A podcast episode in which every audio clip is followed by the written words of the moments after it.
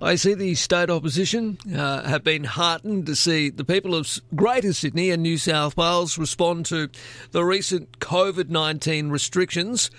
Streets are empty, people are wearing masks, staying home wherever possible, and getting tested in record numbers. Most people are doing the right thing, and we could not be more proud. Uh, the New South Wales Labor Party say that they are supporting the state government's COVID 19 measures based on the health advice to help keep us all safe. But it does mean there will be a tough financial impact on workers and businesses over the coming weeks. The economic cost of a lockdown can be as much as $850 million a week, and this will have a real human impact on millions of people across Greater Sydney and New South Wales. Let's talk about it with Chris Minns from State Labor. He's the Labor leader. Morning, Chris. Marcus, how are you? Thanks for having me. My pleasure. Uh, you're at home, obviously, this week, is that right? Yeah, I'm at home. I'm doing my one hour of exercise right now as I walk around uh, my local suburb. But yeah. um, look, millions of people are doing it.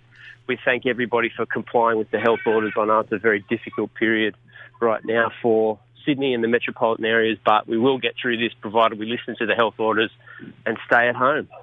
Look, a COVID stimulus package uh, will probably be needed here. I don't think there's any doubt about it. Uh, we know that there are federal responses in the works, uh, but the state government, the Berejiklian government, uh, through the treasurer, I mean, they are looking at perhaps tweaking this, uh, the dine and discover vouchers. What's your suggestion here?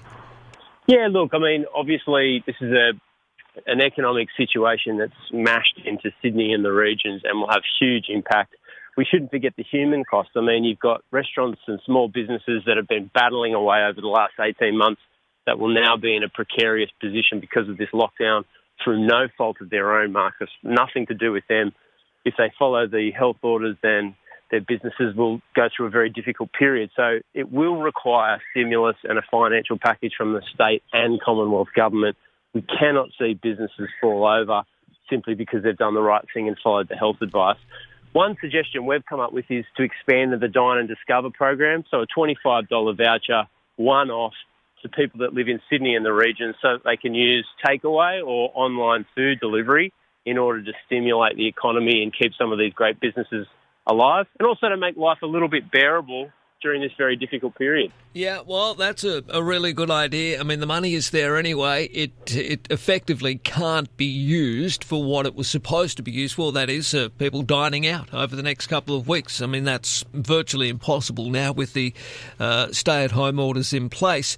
Now, now, you say we need to ensure the Commonwealth emergency payments are made to workers and rolled out as quickly as possible.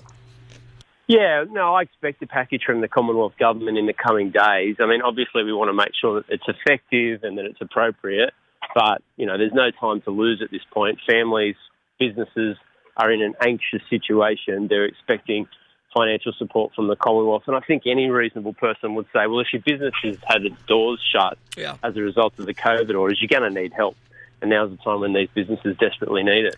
Well, I see that residents unable to work as a result of the lockdowns will have access to up to $500 in income support with the federal government extending the disaster recovery payments.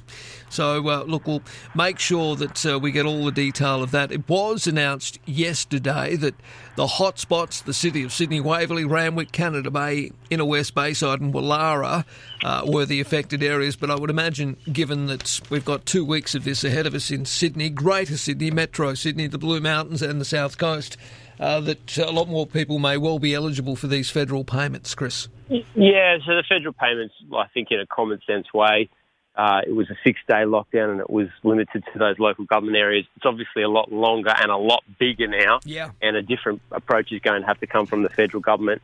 Um, you know, no one wanted to be in this situation. It's a really difficult call for uh, the people that live in New South Wales, Sydney, and the regions, but it's absolutely appropriate given the scale of, the lockdown and um, and the impact on business.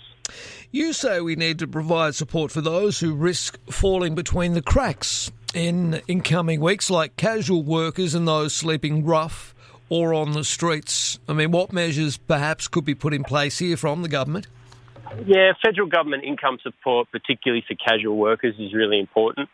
Um, obviously important on an equity basis and making sure people don't, you know, as I said, fall through the gaps.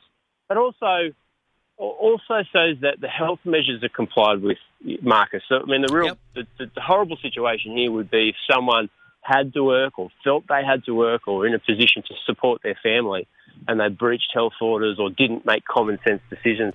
We can't have that. I mean, people are going through so much pain right now in order to comply with the health orders. It really would just take a handful of people doing the wrong thing or making a bad decision uh, to blow this out even further. So this is as much a health initiative as it is an economic stimulus program. We can't make sure, we've, we've got to make sure people don't fall through the gaps.